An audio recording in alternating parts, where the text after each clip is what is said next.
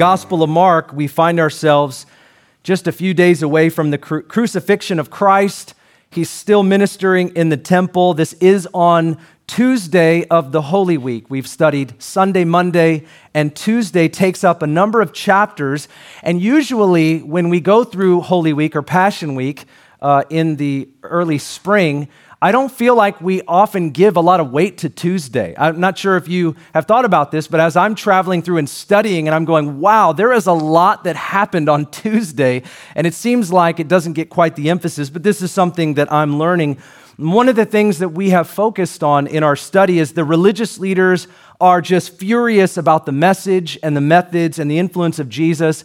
And last week I talked to you about how it's not just their flesh, it's not just that they're naturally jealous but there is a spiritual dimension to their fury. There is something about the spiritual realm that is inciting them in their anger and in their desire to shut Jesus down. And we can understand that, but we don't often think about the spiritual realm and how that is influencing us or others in an antichrist agenda. But that is certainly happening. So I tried to point that out and convince you as much as I could. I'm not sure if I did, but I tried. And so we're seeing something happen here with the religious leaders as they come around Jesus in the final week of his life. They're launching a series of attacks against him using questions of a divisive nature that are both theological and even political in their day.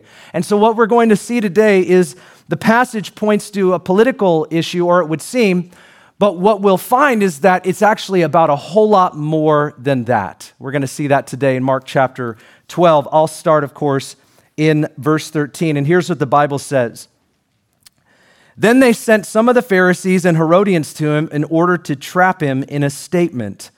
They came and said to him, Teacher, we know that you are truthful and defer to no one, for you are not partial to any, but teach the way of God in truth. Is it lawful to pay a poll tax to Caesar or not? Shall we pay or shall we not pay? But he, knowing their hypocrisy, said to them, Why are you testing me? Bring me a denarius to look at. And they brought him one. He said to them, Whose likeness and inscription is this? And they said to him, Caesar's. Jesus said to them, Render to Caesar the things that are Caesar's, and to God the things that are God's. And look what it says many, many times. They were amazed at him and his teaching.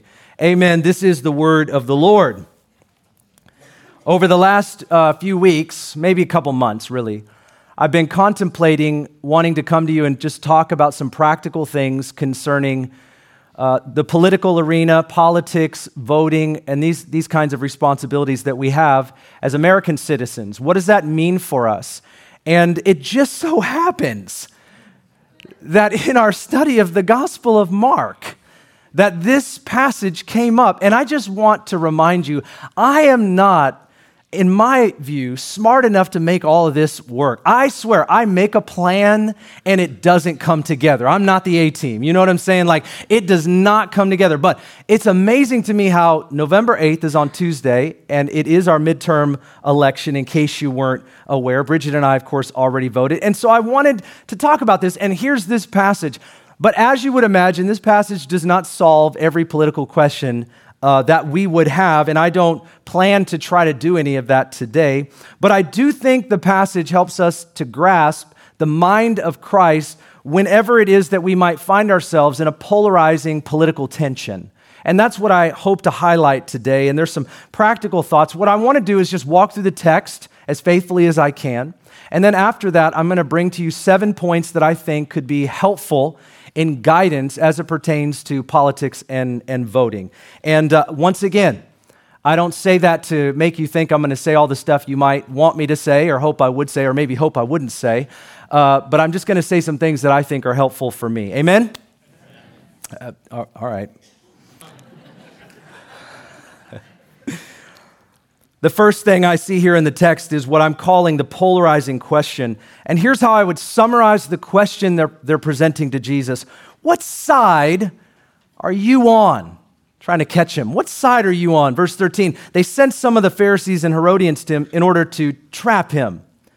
And they wanted to do that in a statement. And so they said to him, Teacher, we know that, can I say this the way I feel it in my heart? Teacher, we know that you are truthful and you defer to no one For you are not partial to any, but you teach the way of God in truth. Is it lawful to pay a poll tax to Caesar or not? Shall we pay or shall we not pay? This is the question. Did, that, did, did that, was that all right? Okay. Last night was no good. I had everybody say, no, it's not good. So, all right, you guys are great.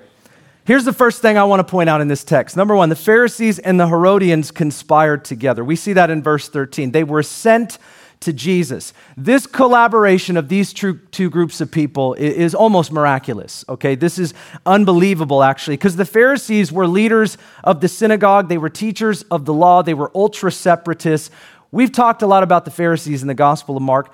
The Herodians, however, were a group loyal to Herod Herod was an Edomite. He was a pseudo Jewish king. He had a relationship, a good relationship with the Roman government. They liked him very much. They gave him a lot of freedom. And there was a whole group of people surrounded around Herod, and we call them the Herodians. These two groups did not like, love, or hang out together. The Pharisees were the conservatives, the Herodians were the liberals. The Pharisees hated Jesus because he was messing with their religious agenda. The Herodians opposed him because he was threatening their political advantage. And Jesus miraculously brought the conservatives and the liberals together for one single purpose, which was to destroy him. I'll just leave that where it is. The second point I see from the text is they employed the strategy of flattery. Before they ask their question, they're trying to butter him up, which is always a terrible idea when you're thinking it's Jesus, but they try nonetheless. And remember, flattery is this it's to tell someone what you think that they want to hear. Flattery is also affirming what you think somebody thinks about themselves. It gets you into their good graces, or at least that's the mindset behind it. So here are the three things that they say to Jesus to try to butter him up in order to get where they're going. The first is they call him a teacher. This would be the word rabbi. They're saying, hey, this is a, this is a title of respect. We see you as a teacher. We see you as a good teacher. What do you say about this? They're affirming this role in front of not only Jesus, but all the other people. This is how we see you. The first thing is they affirm that he is truthful. They're like, You are upright and you're reliable and you're full of integrity. We all know that about you. And, and then the third thing they basically say is, You're impartial. You defer to no one. It's another way of saying, You will not just say what the people want to hear.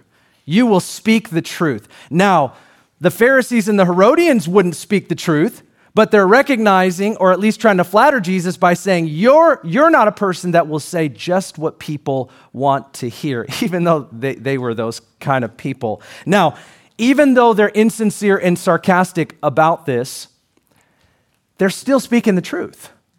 Jesus was a teacher and more than a teacher. Jesus was truthful and Jesus was impartial. So they are speaking the, the truth. But just a quick reminder as we're looking at flattery here. The Bible does not have good things to say about flattery. So I'll just park it by saying, don't do it.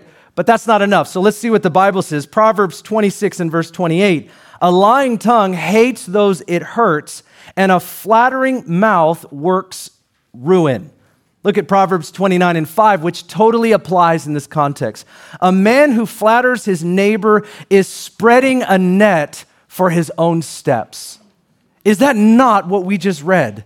They are spreading a net for their own steps. But here's the third part of this portion of, of the scripture they asked a political question to trap Jesus. The question was this Is it lawful to pay a poll tax to Caesar or not? Shall we pay or not pay? The question was polarizing because it carried deep theological and political significance. See, during this time, the Jews were demanded to pay three different taxes to Rome. The first one was called a ground tax. A ground tax consisted of one tenth of all their grain and one fifth of all their wine and fruit. They did this every single year. This is what they were required to pay. The second tax was an income tax. This amounted to 1% of the total family income. This, of course, was every year as well. The third tax was a poll tax, and that's what's in question in this text. Every person between the ages of 14 and 65 paid one denarius directly to Caesar every single year for the privilege of existing. So there's a reason why they disdained this tax more than anything else. Heavy taxation in the first century partly made them feel not only oppressed, but like it was slavery. This is the feeling that the Jewish people had. And so, one of their desires for the Messiah coming was that when the Messiah comes, he will lift this oppression. And part of that was the heavy taxation that they experienced. So, you can imagine when these people asked Jesus about the tax, they did think that they were trapping him because even though you couldn't speak out loud about the taxation, because you know know what Rome would do to people if you started to say things that tend towards um, somehow coming against the state of Rome or Caesar himself. That would not be a good day for you. So it was this internal tension that all of the Jewish people carried. They had a hatred towards Rome, towards Caesar, and towards taxation. Now, Caesar Augustus, Tiberius's father, Caesar Tiberius, he was the Roman emperor at the time, but his father was Augustus, and he was the one that implemented this poll tax in 6 AD. Here's another part of that. He claimed that he was God. And so the tension for the Jew was this question why should we pay this tax directly to Caesar knowing that he's a blasphemer? See, they carried this tension that because he claims he is God, are we participating in something of idolatry by paying this tax? That was the tension that they had as they were demanded to, to do this. Now, of course, they, they did it. The ones that stopped doing it were later known as what we call the Zealots. And so they wanted to oppose Rome by any means necessary. So if Jesus said, pay the tax, most people say he'd probably lose at least 50% of his influence. Oh, and they wanted that. But if Jesus said, don't pay the tax, we learn from Luke chapter 20 and verse 20, when Jesus is in front of Pontius Pilate, it is stated that there were spies in the crowd throughout the last week of Jesus' life. They were always there.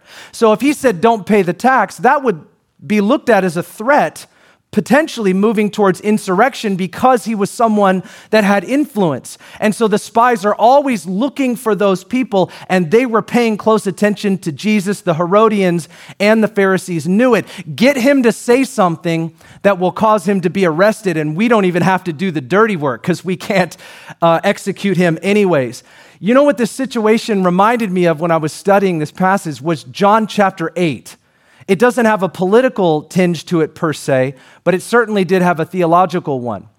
Now, in John chapter 8, it says that the, the Jewish leaders brought to Jesus a woman who was caught in the act of adultery. Do you remember that passage? And they bring that woman before Jesus and they say, She was caught in the act of adultery. The law says that we should stone her. What do you say? And that was a bad day for them, wasn't it? And Jesus does this wonderful thing. I believe it's a word of wisdom. I believe it's a word of wisdom. He starts to write in the ground. Now, we all have opinions on what he wrote. I have my opinions, okay, but we're not talking about John 8 today. He starts to write in the ground. Everybody sees it. We don't know what it says. But then he says, Him who is without sin cast the first stone. And the older people left first because they were well acquainted with their sin over many years. And the younger people sort of stood there a little longer and then they went, Yeah, all right, I'm going to follow the older people. Because they figured it out, you know, that, that if they're going, I need to go. Jesus had a word of wisdom. They tried to catch him. Here's what they're doing here. They tried to make Jesus choose a side, but friends, it doesn't work. They thought they had him, but they were wrong as usual. So here's what goes on Jesus gives a clarifying answer, and I want to summarize it. This is what I believe he's saying I am on God's side. I'm not on your side. I'm not on this side. I'm not on that side. I am on God's side. Look at the text. But he, knowing their hypocrisy, said to them, Why are you testing me? Bring me a denarius to look at. And they brought one. And he said, oh, By the way, Jesus didn't have a denarius. He didn't have any money. I just want you to think about that for a second. There are some people that think Jesus was really rich. Okay, I'm going to move on. Anyways, he said, Bring me a denarius because apparently he didn't have one. That's just a thought for you. They brought one, and he said to them, Whose likeness and inscription is this? And they said to him, Caesar's. And Jesus said to them, Well, render to Caesar the things that are Caesar's, and to God the things that are God's. And they were amazed. The first thing I see here is Jesus pointed out their hypocrisy. He says out loud to the crowd, Why are you testing me? I mean, that's the way I would say it. sort of just exhausted by this overwhelming amount of coming at him. And he just continues to have to show them that they're wrong. But why are you testing me? This word testing is the same word that's used in Mark chapter 1 and verse 13, where it says, Satan tested Jesus. You remember last week I was trying to make a correlation between the spiritual and the natural. Sometimes we just think naturally, but there is a spiritual dimension that was there. Jesus says to say or about Satan in Mark 1:13, Satan tested Jesus. Same word here is used. Why are you testing me? It says the same thing about Satan. In fact, you know the scripture that I forgot to tell you last week? No, you don't. I'm going to tell you. John chapter 8 and verse 44. When Jesus is addressed, unless you think that there wasn't spiritual behind the religious leaders that came to Jesus, do you remember when Jesus said to them, You are like your father, the devil? I was like, when I went home, I went, The only verse that I missed was the most important verse. Some preacher I am. There's a correlation. I hope you see it.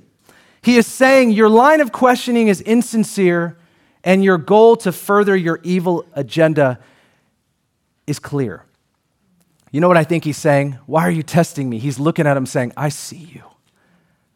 Everybody is transparent before the eyes of Jesus. I see what you're trying to do, and it's not going to work. I just love Jesus. Oh man, I love Jesus. I love the Bible too. It just stop for a minute and look at what he's saying. Picture the crowd.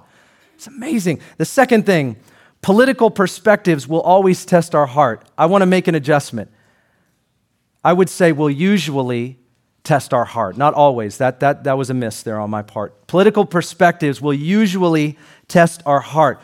Jesus asked for a denarius, which was a small silver coin, and it was, by the way, the same amount for the yearly poll tax. So, wouldn't you know? That's why he asked for it. Bring me what we have to give for uh, a poll tax.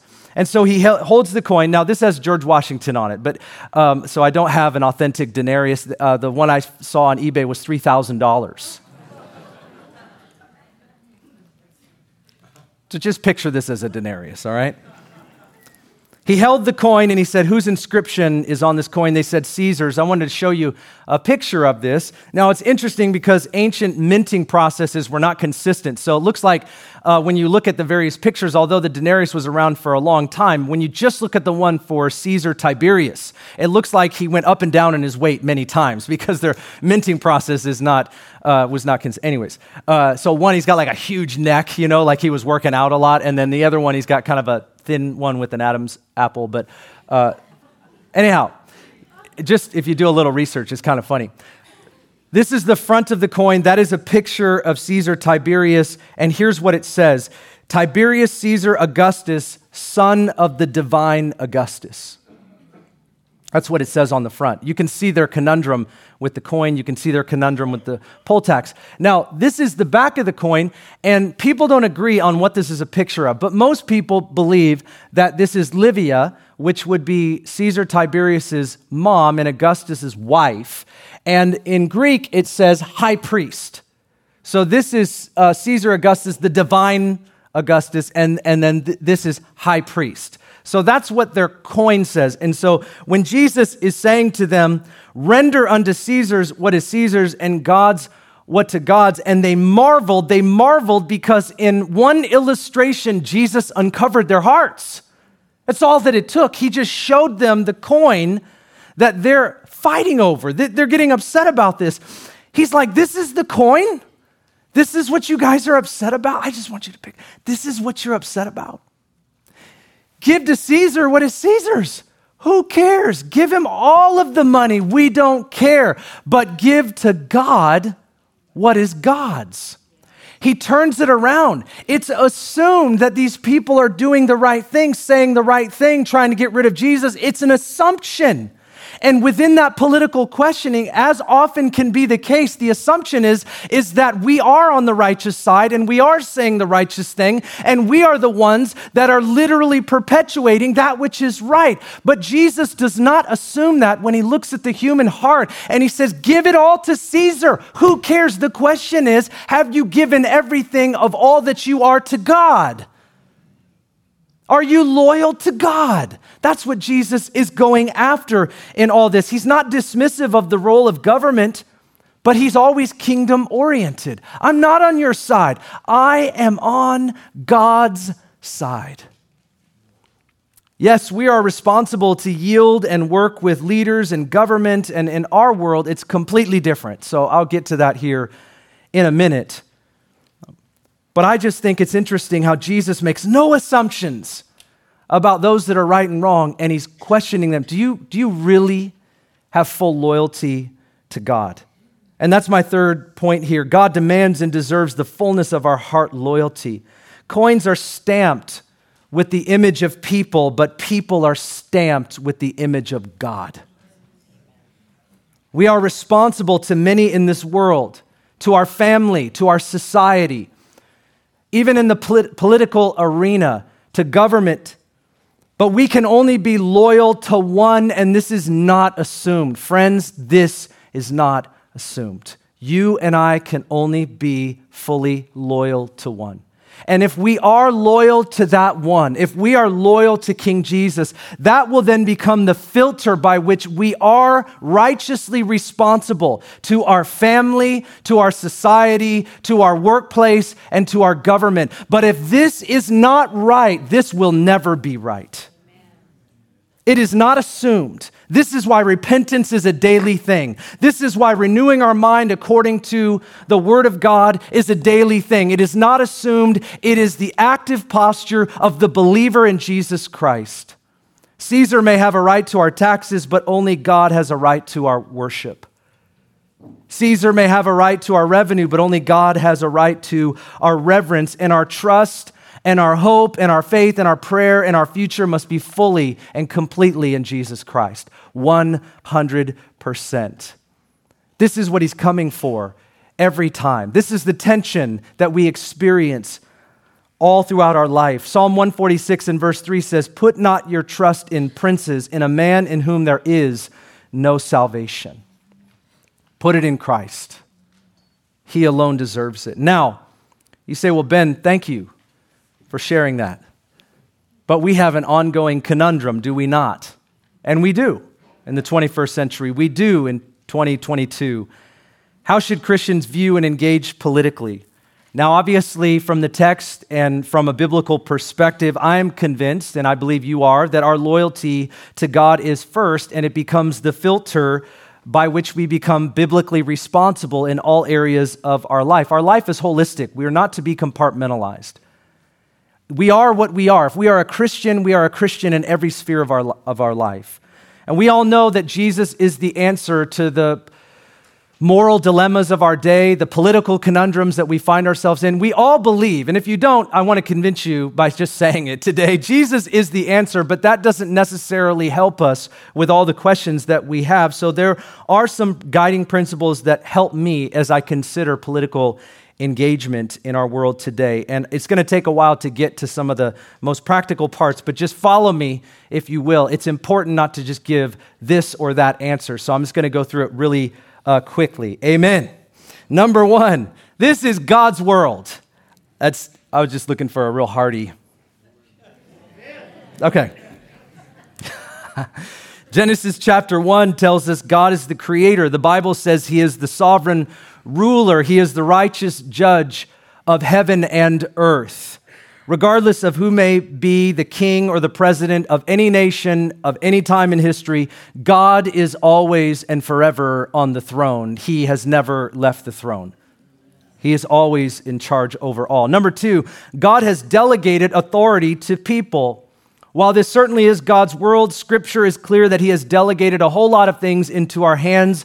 Genesis 1 26 and 28 says he made us in his image according to his likeness. And then he said, I want you to be fruitful and multiply, which means have sex and children, and uh, fill the earth and subdue the earth. I am putting you in charge. Well, we did not do a great job, but we do learn from this passage that from the beginning we have been called by God to govern the earth in a way that aligns with his will.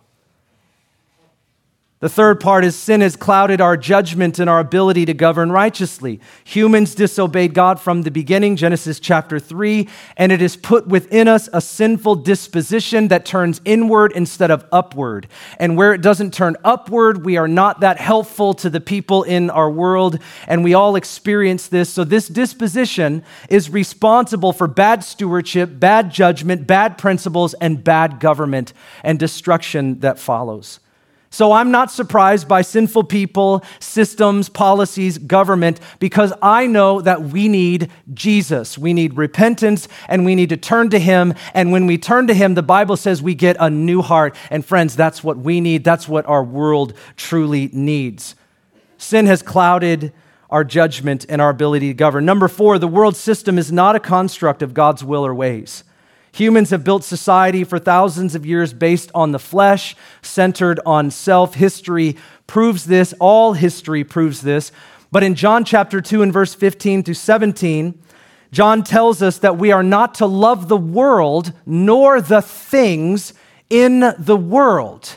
Now, John chapter 3 says something kind of different. It says, For God so loved the world that he gave his one and only Son, that whoever believes in him will not perish but have everlasting life. So it seems incongruent. Don't love the world, but God loves the world. Well, the context dictates what he's talking about. God loves the people of the world, but the world system is what John says we cannot and should not love. This construct that usually is devised by unregenerate people. And therefore, it has principles in this world system that do not align with God.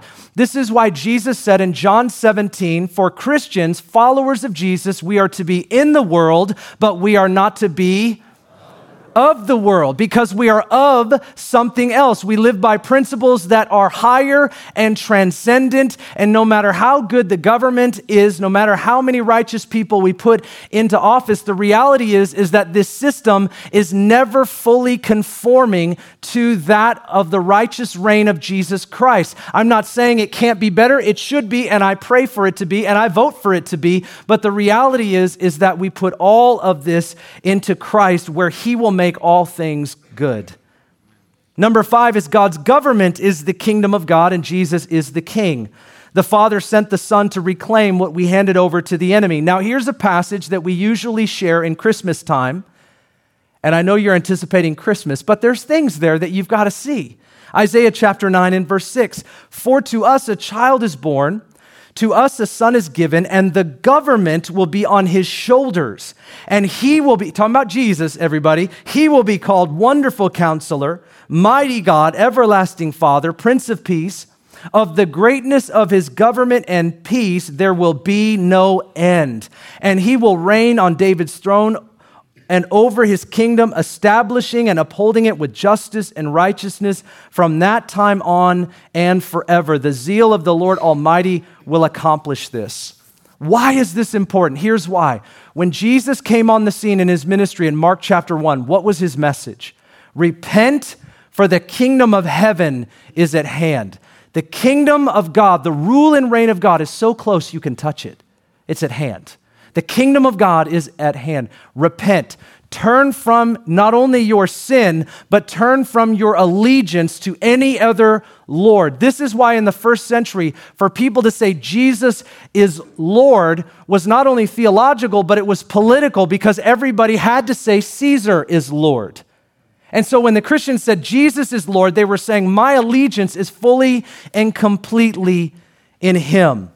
His word, His kingdom, His lordship is the filter for how we interact with everyone and everything, and it is not assumed. Revelation chapter 11 and verse 15 says, The seventh angel sounded his trumpet, and there was a loud voice in heaven which said, The kingdoms of the world have become the kingdoms of our God our Lord and his Messiah or his Christ. It's talking about a time where every kingdom, every country, every nation, every form of power is going to be handed over to the Lordship of Jesus Christ. When Jesus comes, everything bows, everyone bows to him. and now he makes all things new. That's what it's talking about. And Christians are living in the tension of being in the world, but not being of the world, where we want to live righteously and rightly, and we want to be good stewards of society and everything that we're a part of. But there is this tension that all the apostles spoke about.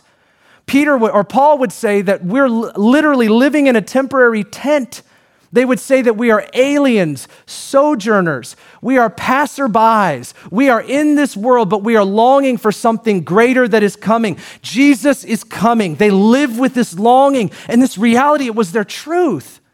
They weren't looking just for better government, they were looking for Jesus. They were hoping for Jesus. Maranatha, come, Lord Jesus. And it says that there will be something true about the, the way people think in the last days. They will say, Oh, where is his coming? They will eat and drink and be merry and do whatever is right in their own eyes. And they will say to those that are longing for him, Where is, the, where is his coming? This sense in which we've lost what the apostles lived with. That's what it's talking about. So here's what I'll say to you today I give no party my allegiance. I'm not a Republican or a Democrat, I'm a Christian. Now, you can disagree with me about that. That's fine. We can still both go to heaven. But I'm not looking to have my mind changed. I it, might be. I mean, I, have to be open. I it might be.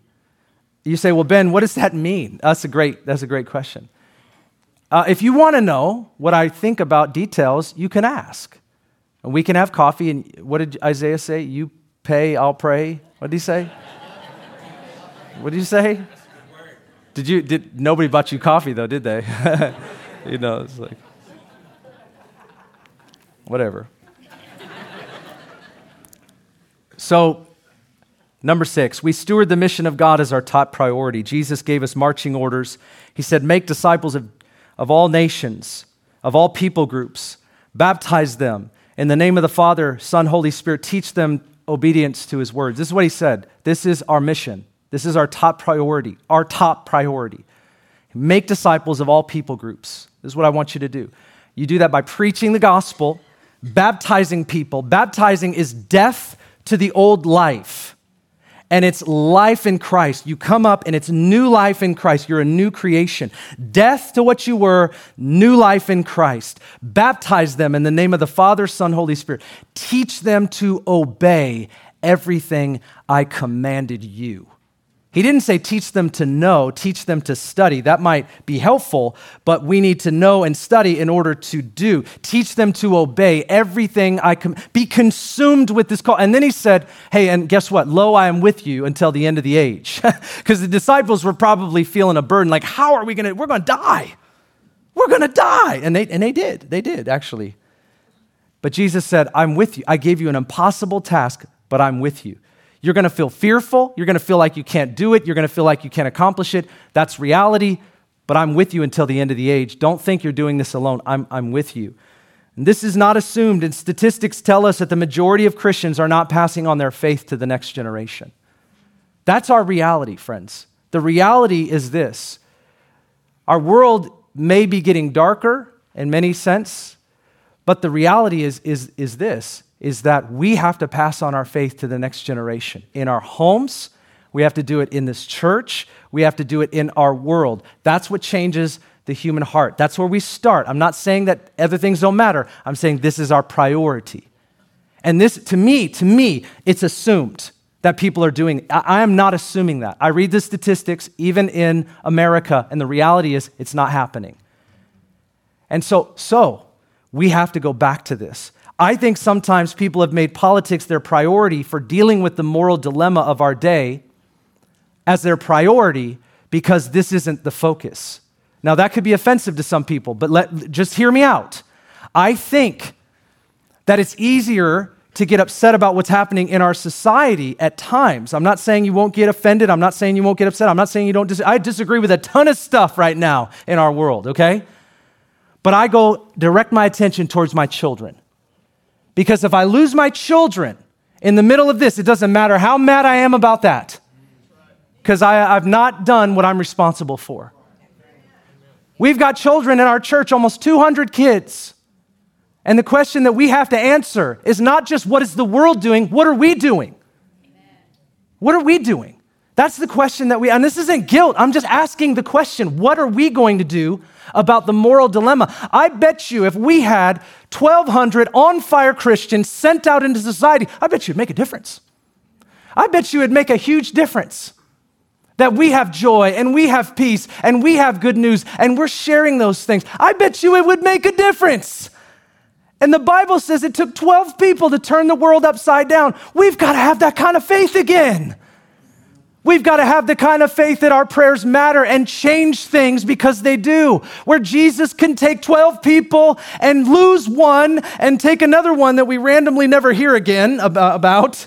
Matthias, I feel bad for him. Like, you know, I want to do a message on Matthias. Uh, some of you would resonate. Like, there's Matthias. He's only mentioned one time. That's me. I always feel that's how I feel you know.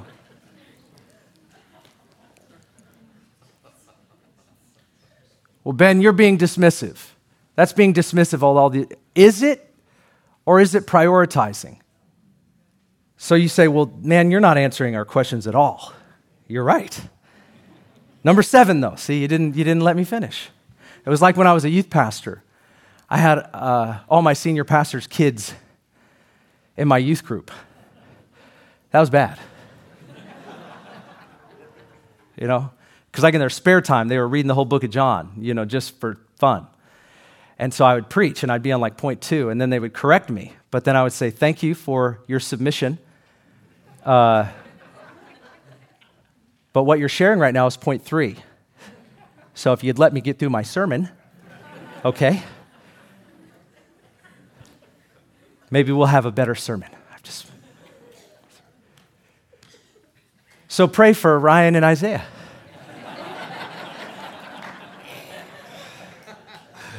What goes around comes around. Is that, is that, I don't think it's in the Bible, but it's still maybe true. I don't know. All right, number seven, we engage our world, including politics, as kingdom citizens. The kingdom of God being fully established is going to take a long time. You know that, and so, so do I. We don't know when Jesus is coming. We long for it, we're focusing on it. So some Christians say, Christians should not be political. I disagree. I, have never agreed with that. I've had people tell me that I agreed with that, which is funny, but I don't agree with that at all. We are holistic. That means whatever we are needs to be expressed in everything that we do. That's just, if you're a Christian, you are a Christian. It's not something you do, it's what you are. If you believe in the Bible, then it's going to leak out of everything that you say and everything that you do and every way that you vote. It has to. And if it doesn't, then that means that you and I need to renew our minds. This is the greatest voter guide that you will ever get. The problem is that we're not acquainted with it, as statistics tell us. This is not me saying this to you, maybe you are, but I'm saying statistics do tell us that we're not, Christians in America are not acquainted with this book. And so, if the shoe fits, then let's renew our minds. Amen. Let's go back to the Bible and then say, well, how do we engage? So, here's what I think I think Christians should vote. I think Christians should be educated on these things. I think they should join boards. I think they should run for office. And I think we should do it as Jesus loving, kingdom of God people. We shouldn't do it as angry people. I don't appreciate when Christians stand up angry in the public square. I don't think that's helpful because I think that as we come in an opposite spirit, it reveals Jesus, and there's something different about that. If we suffer well, not for doing wrong, not for being angry, not for doing what the world does, but if we suffer well, but we're out in the light, then friends, all it does is show Jesus.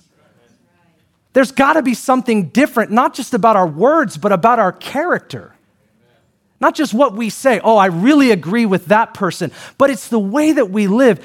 And I do not, I just do not appreciate it when people just make statements and that's what they think being a Christian is in the public square. Friends, I understand we want to push back. I get that because many people feel like the darkness is impending upon us. And I get that. And so there's this sense in which I want to push back. And we're looking for public people, particularly pastors, to be that knight that in, in shining armor to say what we're all thinking, but half the time when they say it, they're appealing to our anger and to our flesh.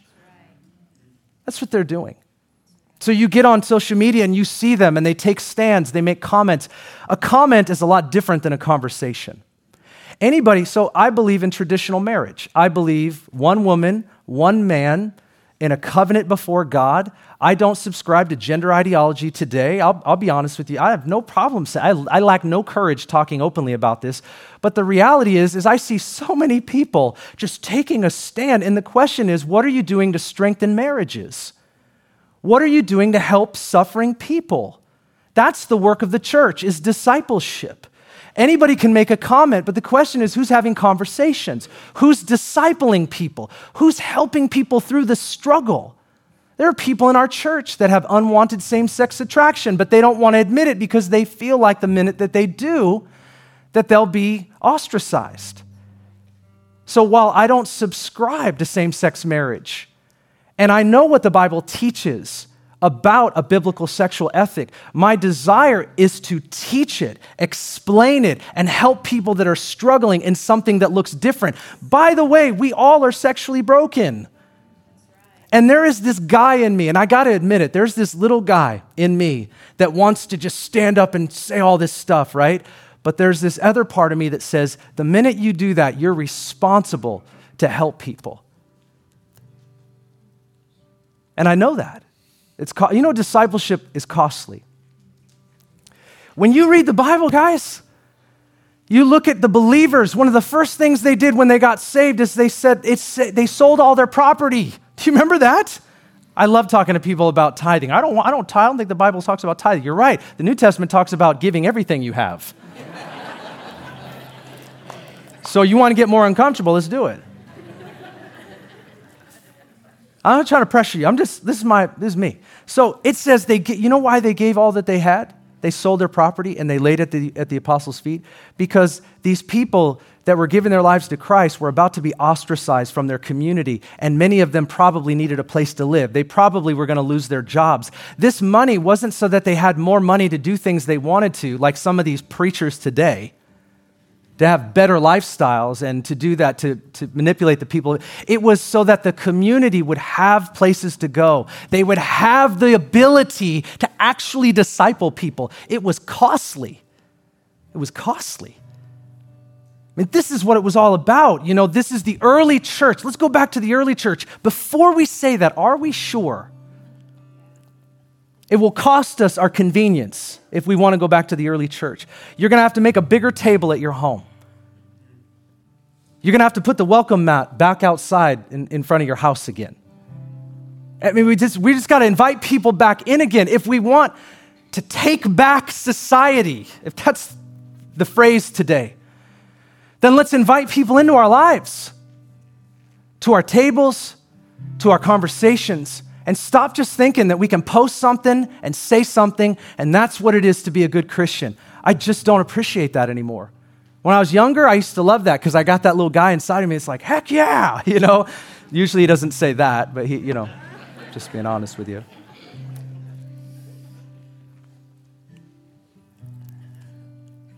Romans chapter 13 says that we submit to the governing authorities. I have a whole new interpretation on this now. I don't have time for it, but we submit to the governing authorities.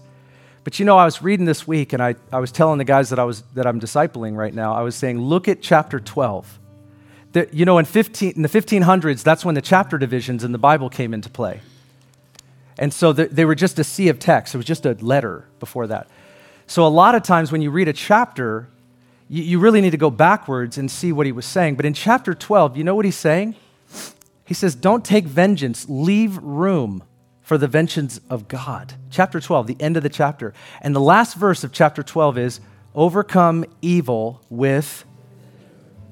That's what it says. It says, overcome evil with good. And the next verse is everyone should be subject to the governing authorities. Now it starts to change the way you see that verse. I know, I should have known. I'm a preacher. I spend 15 hours on a sermon each week, whether you think that that's worthy of what I communicate or not. But I didn't see it. And I thought there was a principle that people used to believe, and it was what Jesus taught pray for those that despitefully use you. You disagree with somebody, the question is, are you praying for them? Bless those that curse you. So, in my, I've been a, a pastor for 21 years. And I have hardly ever been asked to be for discipleship in this arena. I have usually only ever been asked where I stand on issues. I've learned that people want to know what I think because that is what helps them listen to me. I've said one statement and I've, I've preached for three and a half years sometimes. You've heard, people have heard me three and a half years, and then I make one statement and there's no grace. It's, it's wild. It's wild. This is an arena that, that captures our heart. I told you what I think. Let's get involved. Some of you guys, you're frustrated. Turn that, run in, run for office. We need you there. Amen. And overcome evil with good. There's a lot of evil legislation. There's a lot of evil policies. There's a lot of unregenerate people saying and doing things that are terrible right now. I totally agree with that. But I believe that God's still on the throne, and we need to pray and we need to move in a way where we believe that God is at work today. Let's disciple people in the midst of this. We're not backing down. Let's step up. But what does it mean to step up? This is, I'm presenting to you what I think. I care about domestic policy, economic issues, foreign policy, national security. I care about health care. I'm 42. I'm pretty healthy, but my parents are in their 70s. So I started to care more about health care. So, of course, I care about this in our political arena. I care about immigration. I'll be honest, I didn't care much about immigration until I had two friends that were going through it and we helped fund them. And I saw the process and I was like, wow, I really care. It's a mess in our country. Politicians promising that they're going to help us. I care about social issues, marriage. I'm pro life. I think abortion is wrong. And I think we've been indoctrinating a generation to think that it's healthcare, and it's not. How many people I've sat and talked to that have gone through it, they do not think that it's healthcare after the job is done. Friends, let me just tell you that. And I'm thankful for CareNet and pregnancy resource centers that are not being acknowledged in our society today as those that are really helping people. What a shame that is. It's a shame. They are helping people. I'm thankful for religious liberty. And not just for me or for the Christian, but everyone even if I disagree with someone else's religion. I think that is the best way forward, and America is the greatest country to see that happen. I don't want to lose that. I feel that sentiment, so many others do. But even if we did, which I don't want, we're still going to do this together in Jesus' name. We're still going to make disciples of all nations, baptizing people in the name of the Son, Father, and Holy Spirit. And we're going to teach them everything Jesus taught us. So, November 8th is Election Tuesday. I encourage you to vote. I'm not going to ask you if you did. I've already voted. We're mail in. I know that's controversial these days, but it seems to work. If you have not registered to vote, and you're now starting to question that. You say, well, how do I do that? It's late to do it online, but you can go down to the Federal Way Performing Arts Center Monday and Tuesday from 9 to 5, and you can show up there and you can register to vote and you can vote. If you need help on anything or if you're interested, I would be glad to send you material. Amen. I think we should. We don't always agree with policies or politicians, but 2 Timothy chapter 2 commands us to pray for all of our leaders. I prayed for President Trump. I pray for Joe Biden. I don't snicker at either of them when I do, and I suggest that you don't either. That's just where I'm at. The Bible tells us otherwise. It tells us to pray. God moves as we pray. Ultimately, as we engage, we trust God entirely. We know He's at work. And listen to this as I close Proverbs 21 1. The king's heart is like channels of water in the hand of the Lord, He turns it wherever He pleases. Aren't you thankful for our sovereign King and ruler, Jesus Christ, no matter what? Is that right? You can clap for Him. Come on now. Will you stand? Thank you, Lord. Pray with me. And I think it's appropriate that we just simply pray over first our hearts and then we pray over our land. Would you join me in that today? Father, we thank you in the name of Jesus. We give our hearts fresh to you today, full surrender, complete loyalty. We recognize that we are responsible to many things in this world, but we are loyal to one. You have our full allegiance. We submit to you, we yield to you, King Jesus. Come in our midst today and encourage us, strengthen us, Lord. Father, I pray that you would give us a biblical worldview. Give us conviction, maybe where we don't have it, maybe where we're just listening to voices, but we're not listening to the Word of God. Help us, Lord, to know your heart in the midst of all this, where it can be quite confusing with so many things being said. Lord, we thank you for who you are. We thank you for what your word says. It gives us what we need. Help us to be responsible and engage appropriately so that others would be blessed, that we could serve the other in all that we say and all that we do. We pray over Federal Way, we pray over our cities, we pray over our region, we pray over our state and our country. Father, we ask you that there would be a sweeping revival in the name of Jesus. That it would not just be political, but it would be spiritual from the top to the bottom. We thank you that you hold every politician accountable to your word. That there is no separation. At the end of it all, Lord, we all stand before you, the righteous King. And God, we pray in these days that we would see bright and burning lamps rise up, voices that would speak prophetically like John the Baptist they would say what you're saying, Lord, not ashamed. And whether it makes people tense or uncomfortable or not, we just pray that, Lord, what we say and do would be solely to please you. Keep us clean, keep us clear about that. Bring revival to our land, bring revival to us. Thank you, Lord, that you're in charge. We trust you. We thank you for that in Jesus' name. Everyone said, Amen. Amen. Thanks for listening. If you'd like more information about Northwest Church, go to our website, nwcfoursquare.org, or download our app in any of the app stores by searching Northwest Foursquare Church.